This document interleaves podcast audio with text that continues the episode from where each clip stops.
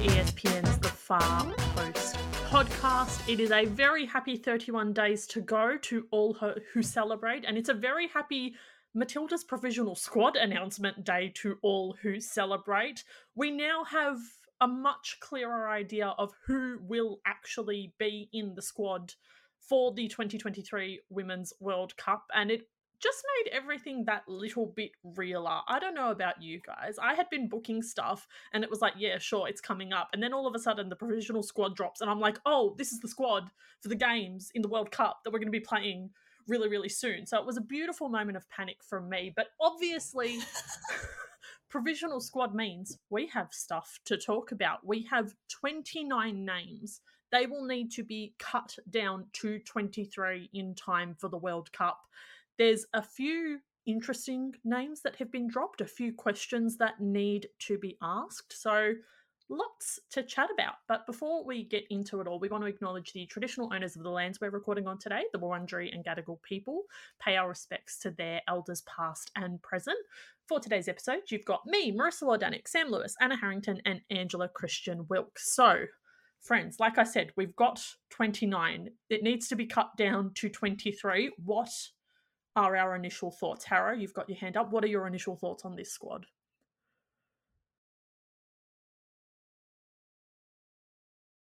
Is it working? Oh, now. It is there now. we go. yeah. Wow. I was like, has Marissa muted me? Are my thoughts so undervalued? They should be because I'm going to be very immature and take the opportunity to initially react by, uh, I mean, those fans of you know moments such as I was right. Um, we've got another little moment for you. Uh, let me just take you back to April 9 when the Matildas suffered a very disappointing loss to Scotland and we were doing the post mortem. And let's hopefully this plays. Hopefully, I've not muted myself. Tell me if you can hear it, gang.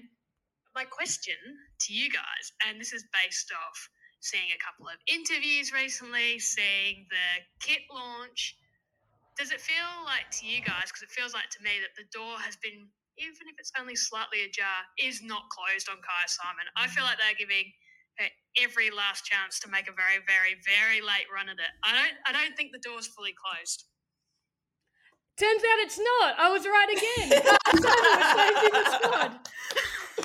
well done, Arrow. Well done. Um, of, of, course, she's not named in the final squad yet, but that was clearly the headline story out of this, right? Um, They've not put a line through her.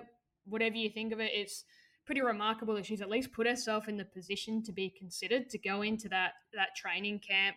Um, did that ACL uh, playing with Tottenham in October. Hasn't played a competitive game since. So she's coming from a, a long, long way back. And I'm sure you guys are the same. When you look at this squad, um, 29 players. Um, I was sort of trying to guess them beforehand before I wrote something, and I think I had 31 down, and the two that didn't make it, we'll talk about them, were, were Holly McNamara and Matilda McNamara. It's very much a Bar Simon who's not played your greatest hits of the past year or so. But for me, the squad had this real theme of players getting um, that race against time uh, to, to make this squad. And Simon's the obvious one, but you've got Alanna Kennedy, Chloe Logarzo, um, Emily Gielnik and to lesser extents like Tameka Yallop. Um, we know Emily Van Egmond's missed some time. We know Teagan Micah had the concussions.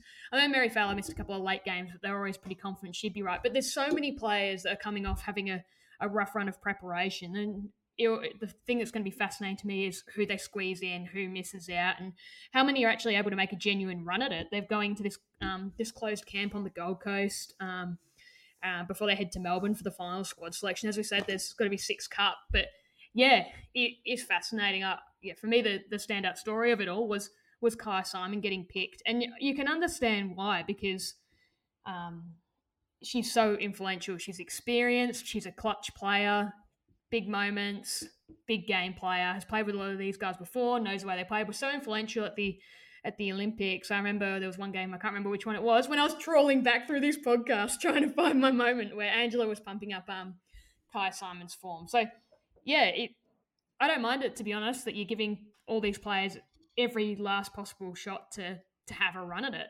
Um, and I'm just going to be fascinated to see who actually comes out the other end because you can't be taking in players that can't actually make an impact into this home World Cup.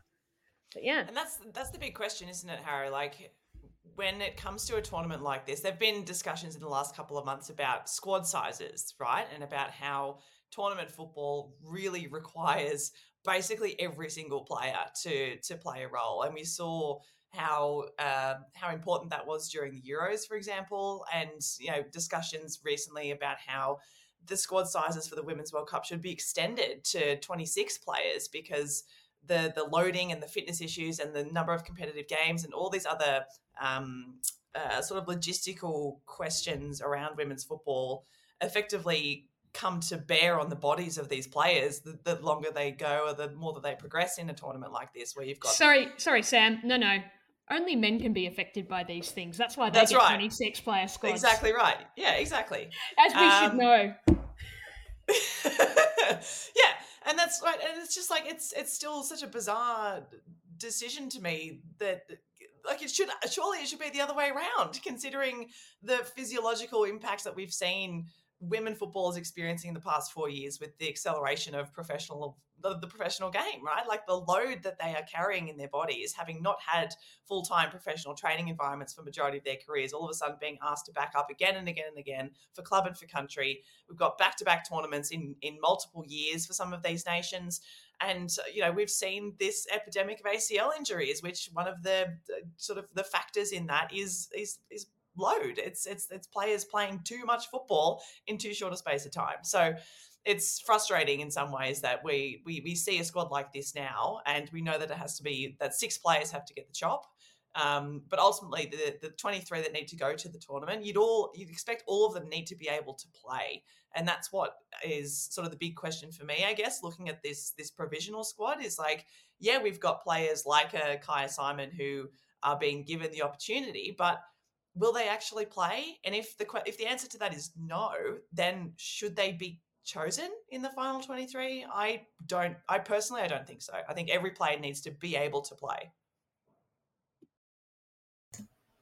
Yeah, it definitely does. Like, just looking at the list, the final decision seems to just be surely it's just going to be based on who can run good at that point in time. Um, Yeah. Because I guess you could refine it a little bit based on like, oh, well, that player has had a few more minutes, or, or that player hasn't. Like Emily Gielnik stands out as someone who is not currently injured. I think she did have an injury early on in the WSL season, came back but wasn't getting a lot of time. But she she can run, she can run. But I, on the positive side of it, I feel like there's no. Uh, there seems to be a balance. Like there's no urgency attached in terms of like needing to fill a spot in the squad Mm. because we're lacking um depth in that particular Yeah. position. So like that's called the Clare Hunt theory. yeah. yes. Like, And you got great. you got Clare Hunt. Which is I was thinking I was like highlighting her name in green, like, ah yes, defenders, we love that. And yeah, like in terms of yeah, defense, that's usually a concern. We're fine there. Midfielders, we've we got loads of them. And forwards, we have forwards, which is nice. So I, I suppose uh, on the other side of that, that does mean that the final decision can be based around, yeah, like well the welfare of players and like the actual where they're at physically and, and health wise rather than well we're going to take you even though you're a bit iffy because we really do need an extra defender or an extra midfielder or whatever it might be because we don't have enough. So that's that's good but yes. I think talking about health wise was a really good kind of jumping off point then, because the fact of the matter is, even though I think there's no surprises in this squad, we're all very, very familiar with them.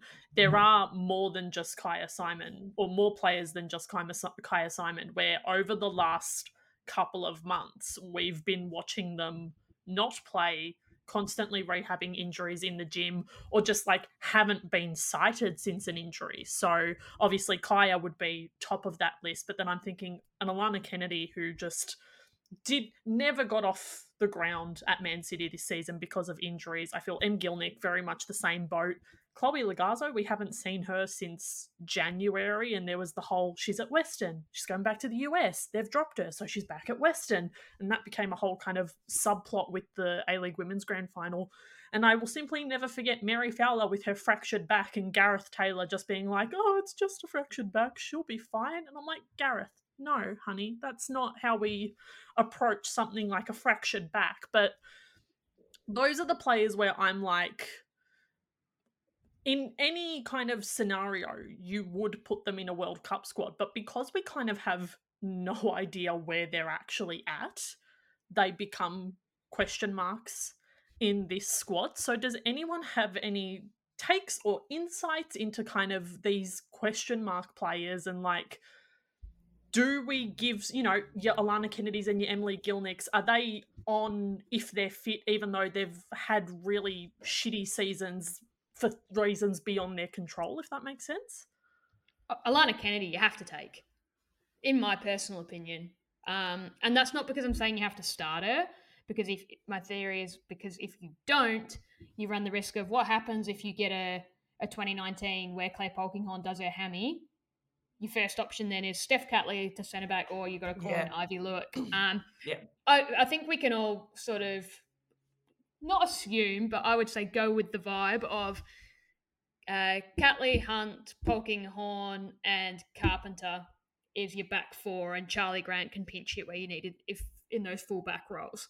Alanna Kennedy is far from the worst thing you can have as a backup. Even if she's barely played, when she did play for City, she was player of the match in her first game back from injury. She's had a torrid run, but she's experienced. She's got more, more than 100 caps, I believe, Marissa, if you go off your little spreadsheet. She's been to multiple World Cups. She know what it takes. Popular member of that playing group, well respected as a leader. Even if she doesn't play, you got to have her there. You just have to have that defensive cover. We've been talking for so many years about, oh, geez, we need that extra defender. Like, sorry, Mickey Mouse, but why the fuck would you like leave a defender out now when you finally got a bit of depth? Like, sure, we might have initially been looking for the backup for Alanna Kennedy, but if it turns out that Clare Hunt is surpassing her and getting into that 11, that's a fucking fantastic result. And then you got Kennedy on the bench, plug and play sort of player who, you know, we know she can have a drop a clanger here and there, but is still a, a very good defender. Like, is no slouch, right? She has to go. Um, I think Tameka Yallop has to go if she's fit. I just think her versatility, her leadership, you can chuck her in anywhere. Um, I'm less so like I, I love Chloe Logarzo as a player. The initial, the you know the original I was right player. Um, I think if she was fit and firing, they'd pick her now, no doubt. But she's not been firing for a long time. She's she'd be the first to admit that she's in a real race against time to actually make it. She's not played um, a full game in a really long time. She's not played a game since January. Um, I think her and, and Emily Gielnik are in a very similar boat in that it is going to be really, really hard. Just the, in terms of exposed form, um, I, I think they're the ones that are really in that that uphill battle to to make it. But I'm happy to hear other opinions on this. I just think it's like Kennedy and Yallop you're taking. And Yallop did play in the April window, to be fair, so she's not that far back. Um, but you know, Simon and Simon's just in her own sort of category because it's like a real unlikely bolt from the blue sort of situation. Like you can't even really a- apply it the same way as like a Logarzo and Gielnick, who seem to just have these chronic setbacks. Um, but yeah, I think you've got to take Kennedy and Yallop, and the rest you sort of see how it plays out. I have a logistical question um, that someone might be able to answer. But in terms of support and rehab and that kind of thing, if you're Chloe Logarzo and you're at Western United, are you getting that year round, or like do you, like I'm assuming would she need like a contract for the next season in order to be able to be doing that stuff with the club? And similarly, she with is. Simon, she's contracted. She's contracted for next season at Western United. Okay, so like, yeah, in terms of rehab support, I just the only reason I know this is because of the Harry Souttar thing when he was injured for the Socceroos, and I was very upset. And apparently, he'd gone back to his club, and I'm like, oh, okay, so most players will do their rehab at their club. Um, but like for Kyah Simon, she doesn't have a club, so I don't know if it's like a being able her being able to access support by being in a camp and being in a squad. But at the same time, like, what would be the point of that unless there's some payoff because we were discussing pre-pod like this is the last chance for her to play at a World Cup. She's not necessarily a player that she's not a developmental player that we're, you know, stocking for the future necessarily, which is I don't know. I and personally I'd love to see Kyah Simon do well at a World Cup, but I just don't think that she's making the cut. That's an aside. Anyway, my question is that a thing? Am I making that up or is it a conspiracy theory? Um, it, it kind of depends, like, because obviously things like insurance and that come into it as well. Like, so sometimes, for example, if you injure yourself uh, with national team, your national team is in charge of your rehab, and then often if you do it at club, the club is responsible. And when you have things like players changing clubs and that, there can be transfer of you know the medical stuff. Like Simon would have done a lot of her rehab at Tottenham, but the Matildas would have had a level of oversight. Like it can be quite complex, but she wouldn't have been missing out on anything. Uh, Chloe Logarzo, for example, I've spoken to a few times just by virtue of being in Melbourne, right? Um, she's been doing a lot of her recent rehab, much like Angie Beard was, who's now playing for the Philippines, uh, with Western United. So Chloe's been over, they share facilities with Essendon, the AFL club. So she's been doing a lot of training mm. in there. Um, so her club is providing that environment, but it really, really varies and it depends on where you injure yourself. But at this level, they've, they've got the injury support, whether it's going and doing their rehab with the Matildas and training in, say, a future Matildas program or going with their club. I know Logarzo was doing some training, I think with Westerns, maybe their academy boys. Like they, they all have their own sort of way of, of doing it depending on what stage of rehab they're in and what the injury is and all those sorts of things. So it, I wouldn't say that she'd have had any gaps, if that makes sense, Kyah Simon. There you go. I learned a lot just then. Anyway, so that that's out the window. So now I'm like, why Kyah Simon? Interesting. Uh, and in terms of like any takes that I have, I don't know. Yeah, I agree with you, Harry. Like Kennedy and Yallop, and Yallop's versatile, which will be a useful thing. And it seems like she's out of the kind of that group of injured players the furthest along in terms of being back fully, which is great because she's a fantastic player. Um, but yeah, it's a. Can, mm, yeah, I don't want to look at the injured player list anymore. Sam. um, yeah, look, look. Aside from, I guess, the group of um, how can we categorize them? This, the group of sort of like the more experienced injured players, I suppose. Your Kennedys, your Yallops, your Simons, players who've been there, done that. We we know they're reliable. They've got big game experience, big tournament experience. It's just about their bodies and whether their bodies can hold up. Aside from them, the other group that I think is really interesting in this provisional squad is I don't know, the group, maybe we can describe them as like the peripheral kids. So we've got like a Remy Siemsen, we've got an Amy Sayer, we've got Jada Whyman. And I, I kind of categorize Larissa Crummer as part of the kids, even though I know she's 27. She's been around for a little bit longer and been involved over the last year as well. I would sort of put her in that group as well because it's uh, it's not just us. I think there's a lot of people who are still questioning um, the role of Larissa Crummer in the Matildas and, and what she actually brings when it seems like, and we've spoken about this in the past episodes, where it seems like there are other players who can do what she does better than what she can. Um, so I'd be I'd be really curious to see whether any of those players, the the young kids, actually get an opportunity here, especially someone like Amy Sayer, because Amy Sayer sort of came from nowhere for a lot of people. She's still in college. She's you know she's played at youth national team level. And when she has come on for the senior side in the last couple of windows, she has held her own. Like she has sort of looked like she's been around for longer, maybe than what she has. So yeah, it'd be it'd be really great to to see one of those youngsters get uh, get uh, make the final twenty three because I think that this is on the one hand, while it's meant to be you know the absolute cream of the crop squad that we want to try and win the World Cup, I think it's also still part of that other project that Tony G has been tasked with, which is trying to bring through this next generation of players. And don't forget that his contract doesn't end this year. His contract ends after the Olympics next year. He needs to be thinking about that as well and using this Women's World Cup as a potential proving ground for some of these youngsters who could be making a bit more of an impact next year. And I think Alex Chidiac falls into that little little group of players as well.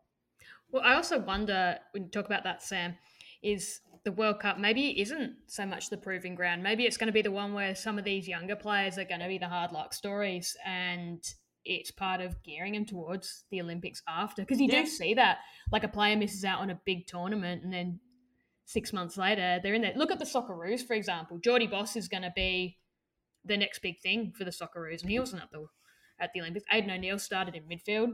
He's going to be right in the thick of things um, come the Asian Cup as well. So it, it, it can just play out like that. And um, you wonder how much that will have come into consideration with the omission of Holly McNamara, who I think was the the clear high profile, well, not high profile, high profile for us maybe, Yeah. um, omission amongst this squad. Like I think if you were going, oh yeah, and who's a young bolter that you're taking because they can make an impact off the bench, you got Holly McNamara, right? Who has Um, also been playing as well. Who has been playing. she's been She's- playing. She's got back because she got back from that ACL in um, earlier this season, and she, to be fair, she pretty much lit up the W the A League Women's Yep. Sorry, when she And she's into it, she currently lighting up the, the NPL in New South Wales as well. Playing Oh, for She's playing every single week, and she's like in team of the week, week after week after week. She's amazing. that's the minimum I'd expect from her. To be honest, she's that good. Yeah. like, I I'd be genuinely curious, and we'll get the chance, I guess, when the squad is actually asked to hear from Tony Gustavsson as to why Holly McNamara was left out. Um, I'm sure there are there are the factors. She has come back from that injury, like she's had two ACLs in her career, and she's had stress fractures. Like that can't have been easy building that sort of momentum. But on the flip side, as we say, she had a strong return from that ACL in the A League Women. She's exciting. She got taken overseas for those couple of friendlies against Scotland and England, and then had to go back home for medical reasons. Um, but then played for Melbourne City the next week. So we haven't actually got a look at her since the I guess the Asian Cup. She did her ACL after that. Um, I'd have liked to have seen her in there. I'd have liked to have seen her in that preliminary squad, even if she didn't necessarily get picked. Mm. Um, but what I, I mean, the, the thing I hope that comes out of this is we see her in those Olympic qualifiers and leading into the Olympics because I reckon she's a top tier talent. Um, and it, yeah, I was, I was pretty flat not to say that. You always want to see like some sort of new name that can light things up, and she felt like the one that could maybe just spark, you know, just in ten minutes off the bench or whatever. Um, so yeah, I was, I was pretty flat. I'm a big Holly McNamara fan, as we all know. Um, so yeah, yeah, it was pretty disappointing to be honest. Anyone It's cool to see thoughts on? Siemsen. Oh, sorry. Just changing the topic. I was So going to you've say, seen her in the yeah. Sorry, no, no, you go. I was interrupting. It was just if anyone else had a thought on the omissions. Like I think her, the two McNamaras were the only ones that sort of popped to my head as like people that have been omitted, and I wasn't surprised to see Matilda McNamara, but I was Holly. No relation. I don't, uh, but I I have this thing where I forget every player that's ever existed when I'm asked this question, so not particularly helpful. But I think if if there were any other kind of inclusions from that kind of list of periphery players who've and, and younger periphery players who've been called up in the you know um last year or so i think they'd fall into that category of probably not going to make the final squad but they're in there for a longer term reason. So i don't know. There's what, what's the list? Thank you marissa for helpfully grabbing this. So tilly mcnamara emma checker uh jamelia rankin winnie heatley kk rip sorry uh mackenzie hawkesby taylor ray princess ibini jacinta galabata and rachel lowe rachel lowe's interesting anyway i yeah none of those stand out as like yes they should absolutely be in here but I think for me, it's good to see Remy Siemsen getting another crack and getting called up to camp. Um, I guess after so long of kind of not being in the conversation, and I wonder if that's a case of like her move to Leicester kind of paying off here and and getting those minutes, and if that was the missing piece of the jigsaw puzzle for her and what she needed to do to get herself in the conversation. Um, don't think that she'll be going to the World Cup, but again, probably one of those ones that's like earmarked for the future. Rainbow hands. I love that um, Siemsen and Nevin are coming in off the back of helping Leicester avoid relegation. It's I think it's uh, uh, I know Courtney Nevin in particular. You read the reviews coming out of the UK, and she was listed as one of sort of Willie Kirk's key signings. I think that move is going to be made permanent. That helped turn them around, like with her delivery. Um, she played every week. Um, Siemsen wasn't quite so impactful, but scored a goal or two. You know, she started a few games there. They, they obviously both played a role in helping keep her um, keep their women's side at least up, like avoiding the drop, which I think would be great in terms of your character, in terms of having to really knuckle down and just get certain things right. Like the pressure they would have had to deal with um, for a couple of young players. I reckon that would have held them in such good stead um, going forward in terms of, I guess, like gritting your teeth and doing what you need to do to get results. Um, I, c- I could only imagine how much they'd have benefited from that. And also just the step up in going and playing in the WSL against really top players. Both of their sort of journeys have gone under the radar just a little bit because we've got some big dogs, obviously, um, over there in England. But to go and do what they did is, is really impressive. Um, and hopefully they'll continue there because it's, it's exciting to have a couple of players who aren't, you know, they're, they're bench options, let's be real. Like at the moment, Nevin started a bit, but in terms of the current starting 11, she's probably not in, in the picture. But to have them playing so well at a top level is super exciting. Especially when we're talking about that defensive depth situation, to be able to look at a player that's playing week in, week out in the WSL, or, or was till the season finished, obviously, and go, oh, yeah, you, you'll be pretty handy to have off the bench as a backup left back or, or centre back. That's a pretty good position to be in compared to where we've been at times. We've kind of been talking about the players that we have seen named, but is it time to actually discuss who won't make this final 23? Because as I said right off the top, we have 29 names, 29 does not go into 23. So who can we see at this point in time not making that final 23?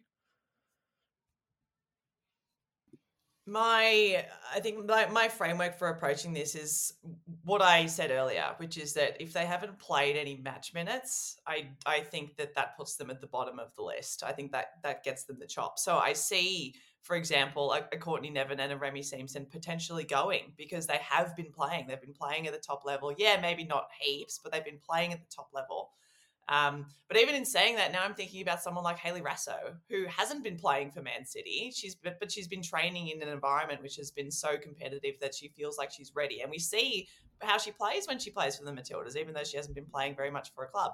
Um, and now she's going off to presumably Real Madrid, which is going to be amazing. Um, so yeah, so maybe just um, ignore everything that I just said and and completely tear up that framework because I mean, I don't know. Like it's it's it, it differs player to player. Um, you know, I, I I would expect that there's not going to be any surprises. I don't think we're going to be surprised by the the final 23. I think it'll be pretty much the same squad that we have seen, but give or take one or two players for the last six months. I, and agree, I don't think Sam. the players who are still coming back from an injury, like like a Kyah Simon, Emily Gielnik, I don't think they make it because I think you have to be able to play. I, I mean, the only thing I can see is say like a maybe a Crummer who's been a mainstay of recent squads might drop out for a whether it's a Kyah Simon if she's fit. Um, if you're gambling on your 23rd player, Hmm. I can understand why they do that. And I, that was the sort of spot I was had in my head. I was like, and that's the one you gamble on Holly McNamara with, and cop that Anna. That's not happening. Um, so yeah, like, that's the sort of thing. I agree, Sam. I don't see too many changes. Like it's become a pretty consistent starting eleven. The substitute options have been pretty consistent. You know, your your Chidiacs, your, Nevin as a defensive one, um, Van Egmond coming off the bench. She's another one who actually has to prove who just got back from a back injury as well. She's fit, she's going because great bench option to have. Um, I don't see too many surprises. Like even like a Clare Wheeler has played well at club, hasn't got a heap of Matilda's game time, but it's just such a handy depth player to have midfield wise, especially with. I mean, Aivi Luik's not playing midfield anymore, and Elise Knight's injured, so a defensive minded midfielder who can come in and clean up the game and can get forward as well. Clare Wheeler, not to undersell her. You have her in a 23, good character, happy days. Um, like players like Charli Grant, Cortnee Vine, they've proven it on the big stage already. They've penciled themselves in just off performance. Kyra Cooney Cross, same deal. Um, and then there's just a bunch of players that are just certs to go, right? Like you Sam Kerr, you have Caitlin Foord, you have Katrina have Ellie Carpenter. Like these players are not dropping out. There's just so much of this squad that is like just going to be a constant. It's just going to, yeah, I I don't see too much changing, and there may be a bit of a raffle for a couple of spots. Stranger things have happened though. Like you, you hear of pre-tournament squads, and someone gets injured or someone doesn't, you know, reach the levels that's wanted, and someone just blows it out of the water, and Luke gives you no option but to pick them yeah, it's yeah, that's really where it could come into it. And I think it is really going to come down to how that sort of injured group, and as you say, Sam, there's sort of the, those main sort of mainstays of the injured group, like Simon Logarzo, um, Kennedy, Gielnik, how they all perform. Um, yeah, I, I struggle to see an Emily Gielnik going just because I don't think she necessarily set the world on fire with the Matildas before she had the injury run um, under Tony. She's not played a heat, but if she comes in blistering form, as we know she has before in 2019, and you go, well, there's someone you can chuck in off the bench for 10 minutes, like that's that's an option as well. So yeah, but in short, I, I don't expect a heap of change or surprises come that final 23. I don't envy them having to pick it though, because there's going to be some real line ball decisions. Um, but I do think they're in a better position in 2019 in that they're not necessarily going to have to revert to players who aren't necessarily able to make the step up, if that makes sense. Um, I think they they're not going to have to look at a Tegan Allen or a Gema Simon and never have any plans of playing them. Right? They're in a position now where you should be able to pick a 23 and go, if I have to slot them in, I can slot them in. That that's what you want, really. Yeah, I agree with that. I think for me, the ones that, unless something happens elsewhere, won't be going is Jada Whyman and Kyah Simon. Like their their inclusion would be a knock on effect of something else happening in the squad. Um, similarly, I think that's how I feel about Remy Siemsen and Amy Sayer, but like yeah, they they will be included if one of the big dogs isn't going to make it. Um, yeah, I sorry, I just had a moment where I was like, oh my god, like, so yeah, Alanna Kennedy, there's so much time, like, she, there's definitely like she should be good, and then I was like, oh my god, it's a month, like we literally talked about this earlier, and so that that's a bit that's a bit stressful. Uh, oh my god, there's really not much time. okay, that's all. Just have, yeah, and Gielnik, I don't see Gielnik making the final squad, but you know, like you said, Harry, strange things have happened. Uh, I think when it comes down to it, whoever is in and who is out, I don't think it's going to be too much of a shock. Like it'll be around those players that we've kind of discussed today as to that final 23. But yeah, I like the three names that immediately I was like, probably not going to be used for this tournament Whyman, Siemsen, Sayer. But as Harrow mentioned earlier, we literally have Olympic qualifiers in October this year, and I like went through the seven stages of grief or however many stages of grief there are. Like, oh my god, we've got another qualifying thing and then another major tournament in like a year. And it was very stressful. But like I can see all of them being utilized either in the qualifiers or the Olympics proper. So um I think it's a situation of yeah, just maybe not their time at the moment. Um, I think there's really interesting sort of situations within every group position, every position group rather. Um, because I feel like we've got to chop probably at least one defender, which feels like a blasphemous thing to say. But I don't know if we need all of the names that have currently been listed. And so, like, for example, if an Alanna Kennedy is not fit, not ready, then obviously that's easy. We um chop her from the list. But if she's fit as well, it's like, do we need every name there? And it comes down, in my opinion, I reckon, to maybe a Courtney Nevin and Aivi Luik or a Clare Hunt not getting a go, but then I can also very much make an argument for all of them going. So again, the whole point of this is I don't want to be Tony here because what a nightmare. Good luck to him. But um yeah, in every in every group, I'm just like, there's probably at least one or two names that needs to go. And if everyone's fully fit, I don't necessarily know what the right name to go is. Marissa, if Clare Hunt goes, like we're gonna riot outside Football Australia HQ. I reckon. I will burn the building to the ground. Come Claire on. Is not picked for Come this on, man, squad. she's a lock at this stage. Like, Absolutely. I, I Like, think she should be happened. picked. I think No, she should be being picked. But Tony's insistence on continuing to bring Aivi Luik makes me think that if he like if for some reason it was a choice between these two, he would pick Aivi Luik. But it's not a choice between them. It'll be Aivi Luik, depending on how Alanna Kennedy pulls up, or Aivi Luik versus the scrum. I, I feel like Aivi Luik is like a, your 23rd player or something that you pick. Yeah. Like not your, tw- and Yella, impact. They're, the they're the utility players because they can play multiple positions and they can play them pretty decently. And we've seen And them you- do that over the last six months. And Aivi Luik is the sort of player that you have because she's a mature head who like is good with other players and isn't going to suck it up if she's not getting game time. Yeah. So you guys if we're gonna bring eight stuff in terms of defenders? squad squad dynamic. How many defenders? Eight. Yeah, why not? Like every I- name that is on there currently, we're gonna bring if they're fit. Yeah.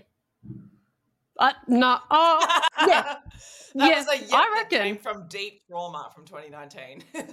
yeah. And- I reckon. I don't know. Same. My approach to defenders is the same with like jars. Like you can never have too many jars, right? In the like, I My housemate would debate that, but- say And we've the thing is we have a lot of like the way we play, um, we have a lot of midfielder slash winger sorts. Like that's you know, that's how Alex Chidiac will be used.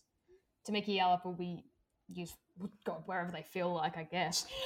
um, if Chloe Logarzo were to make a bolt at this squad, she's never really just been a midfielder, for example, for the Matilda. She's been used as a winger. So it's kind of like defenders are where we actually do need a bit of specialisation to avoid Tameka Yallop, for example, having to play left back.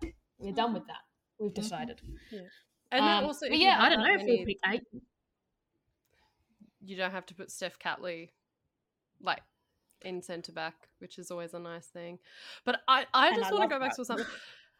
I find it interesting, Hara, that you think Crummer is like possibly an in, possibly an out. Like I feel like the investment that has been put into her at this stage, she's an in. Otherwise, I'm like, what was all of that for? Do do you know what I mean? Like I feel like I know that people have lots of opinions about it, but at this stage, I feel the stance from Tony and Co is that she's there to stay.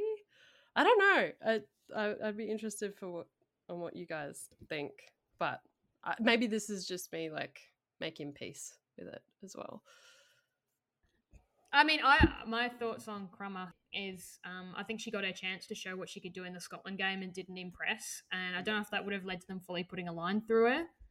But for me, like that was against, and I know that the Matildas lost that, but that was in the weaker of the two games, arguably that window, and didn't really shine. And I know she's been scoring some goals in Norway and that sort of thing, but I don't understand the idea of her being a utility because, as we've just mentioned, we've got 400 fullbacks now. Um, she's not one of our best striker options. As I said, I think quite early in this, if Kyah Simon's fin fine, I'm taking Kyah Simon over Larissa Crummer because I want that proven quality. Like, there's a few players in this squad I'm taking over Larissa Crummer, and that's not that's not to be like an indictment on Larissa Crummer. I just think these players are better and Mm. can impact a game more. Um, but squads, as we've said, yeah, there's a full 23 environment, but I think you've got to have someone that can plug and play and be ready to go and actually make a real impact. Um, and we've not really seen that from Crummer as yet. Um, you know, if on one hand you've got Kyah Simon and Chloe Logarzo who've barely played, like you've had Crummer who's had quite a lot of opportunities to play and hasn't done the thing. So that's where I sit with it. If she makes it, like obviously be happy for her. She's had a fair old journey to get here, but on the face of things, like I, I, I don't see where she slots into the best three or four options in these positions. I agree with all of that. I just feel like if that was the p- perspective from coaching staff, surely that decision would have been made a little bit earlier because she's been taking the spot of, for example, like a Holly McNamara who could also be given that opportunity to prove herself. I don't know. It's it baffles me. I'm I've just I don't try to understand it. I don't think I will ever understand it, but it's okay. It is what it is. We'll see in due time what happens. Any final thoughts here, gang? I don't envy the people who have to figure this shit out. Like this is why we're on this side of the fence, right? Like we can mm. hear, we can be here and throw stones and talk about it and have opinions and whatever, but when it comes to actually making these, it's really hard because like there's there's on the one hand being able to assess players based on your subjective opinion about what makes a good footballer, but then there's being able to assess them in the context of like a team system. Like Larissa Crummer, I think, is a good example because for a Great long spotting. time, we were yeah, we were all kind of like, like, what is her role in the Matildas? What is she doing there? And more and more, Tony has has been able to sort of articulate the reasons why she she'd kept being called back into camp, and that's because she was one of the best. Well, quote from him, one of the best pressing players in the game. She presses really high, really hard, really fast. Um, I don't necessarily think that we saw that in that game against Scotland, but maybe he sees something that we don't. Maybe there are some kind of measurements that we can't see. I don't know. And then there's the culture piece as well, Harry, as you just said. Like, culture plays a really important role in squads like this. We've seen what happens with national teams when the culture is absolute garbage, like with France in 2019 under Corinne Diacre. They absolutely fell apart because their team culture just wasn't there and they they they weren't being utilized. Spain is another really good example. So it's like the, the culture piece and making sure you have a group of players who all meld together on and off the mm. field. I think is is is they're equally as important. So and how that like we can't assess that from the outside. These are that's the thing. Like these the the coaching staff, the players, everyone inside Football Australia has access to information and to experiences that we aren't privy to. And so there are going to be potentially selections that are made that don't make sense to us, but they make sense to them. But I mean, for us, I think what's important is that we trust them because ultimately they're the ones who would. This is their jobs, right? Like they're they're the they're carrying this on their shoulders, and if it doesn't work, then they're going to be the ones who cop the flack for it. And Tony was in the thick of that US environment that won back to back World Cups, yeah. despite the Olympics disaster in the middle. And like, exactly. you've got players who didn't play a heap, like a, an Allie Long, who was very tight with a, you know, Alex Morgan. They get on well. These players know each other's games. Who, if you plugged and played it, she'd be fine in against most midfields, right? Back in 2019, this is. Or you have um, Kelley O'Hara gets concussed in the final and you know you can slot in an Ali Krieger. Like this is the sort of stuff they were able to do. Like you have players that are ready to go. You have players that um, and Jess McDonald, who obviously had a really good little stint here in um, in Australia Western United, she was sort of one of those players, like um, sort of a utility player who you could throw in, who good character, those sorts of things. Like popular isn't going to rock the boat in terms of your your squad. Like people get on, like that's those all those things matter. Like there's a level of you know balancing egos there's a level of expectations there's players who want to start but don't there's players who want to play but don't and you have to juggle all these things and you you have to use these years that we've just had to figure out those combinations. Um, and yeah one thing i'm just happy about is like goalkeeping wise we're in a pretty good spot. Teagan has come back from those concussions at a good time. I think she'll be going as uh, number two goalkeeper though because i think mackenzie arnold's got that got the gloves at least for now but it's a great position to be in. Lydia Williams, Clare Polkinghorne are such like steadfast, great influences on that playing group. So popular, so well liked, such leaders. Like you have to have those sorts of figures. Like I wouldn't want to be the US trying to figure out how you replace the experience of a Becca, Becky Sauerbrunn right now. That would be just giving me nightmares and conniptions all over the place. Like, yeah, it. At the end of the day, they're going to have to work out how all these things go on balance and where you know where does an Aivi Luik slot in or do you have to make that call? Like, what? Where does it all work out? I, yeah, in short, I don't envy them, but yeah, I don't. I don't think I'm gonna. If it makes sense, I don't think I'm gonna be disappointed when the final 23 comes out because there's not really any surprises. Like if Kyah Simon makes it, she'll have earned it. I don't think they'll pick her thinking she won't be able to play. So I hope. I would usually make fun of the US, but I know what it's like to need to replace a centre back heading into a World Cup, and so I'm just like, ooh, I feel you. No fun. Good luck to use. Good luck to Tony and the Matildas coaching staff as they pick their final 23. When that squad comes out, obviously, we'll have a little chat about that, have a little preview pod about the World Cup proper, because it will be just around the corner then. But that's the provisional squad chat done. We will have preview pods for each of the World Cup groups coming to you over the next little bit. We will also have the short corners, which is a little series that we've started. Angela will be dropping some episodes very soon as well. So basically, you will not be left wanting stuff to listen to. We will have you covered from literally every angle, and we can't wait for you all to listen to everything that's coming. So, thank you so much for tuning in. As always, we are over on espn.com.au and the ESPN app, as well as Spotify, Apple, Google, and all of the usual pod spots. If you like what we do, leave a review and subscribe. If you want to have a chat to us, we're at the Far Post Pod on all social media. But until next time, go Tillies and Slayers!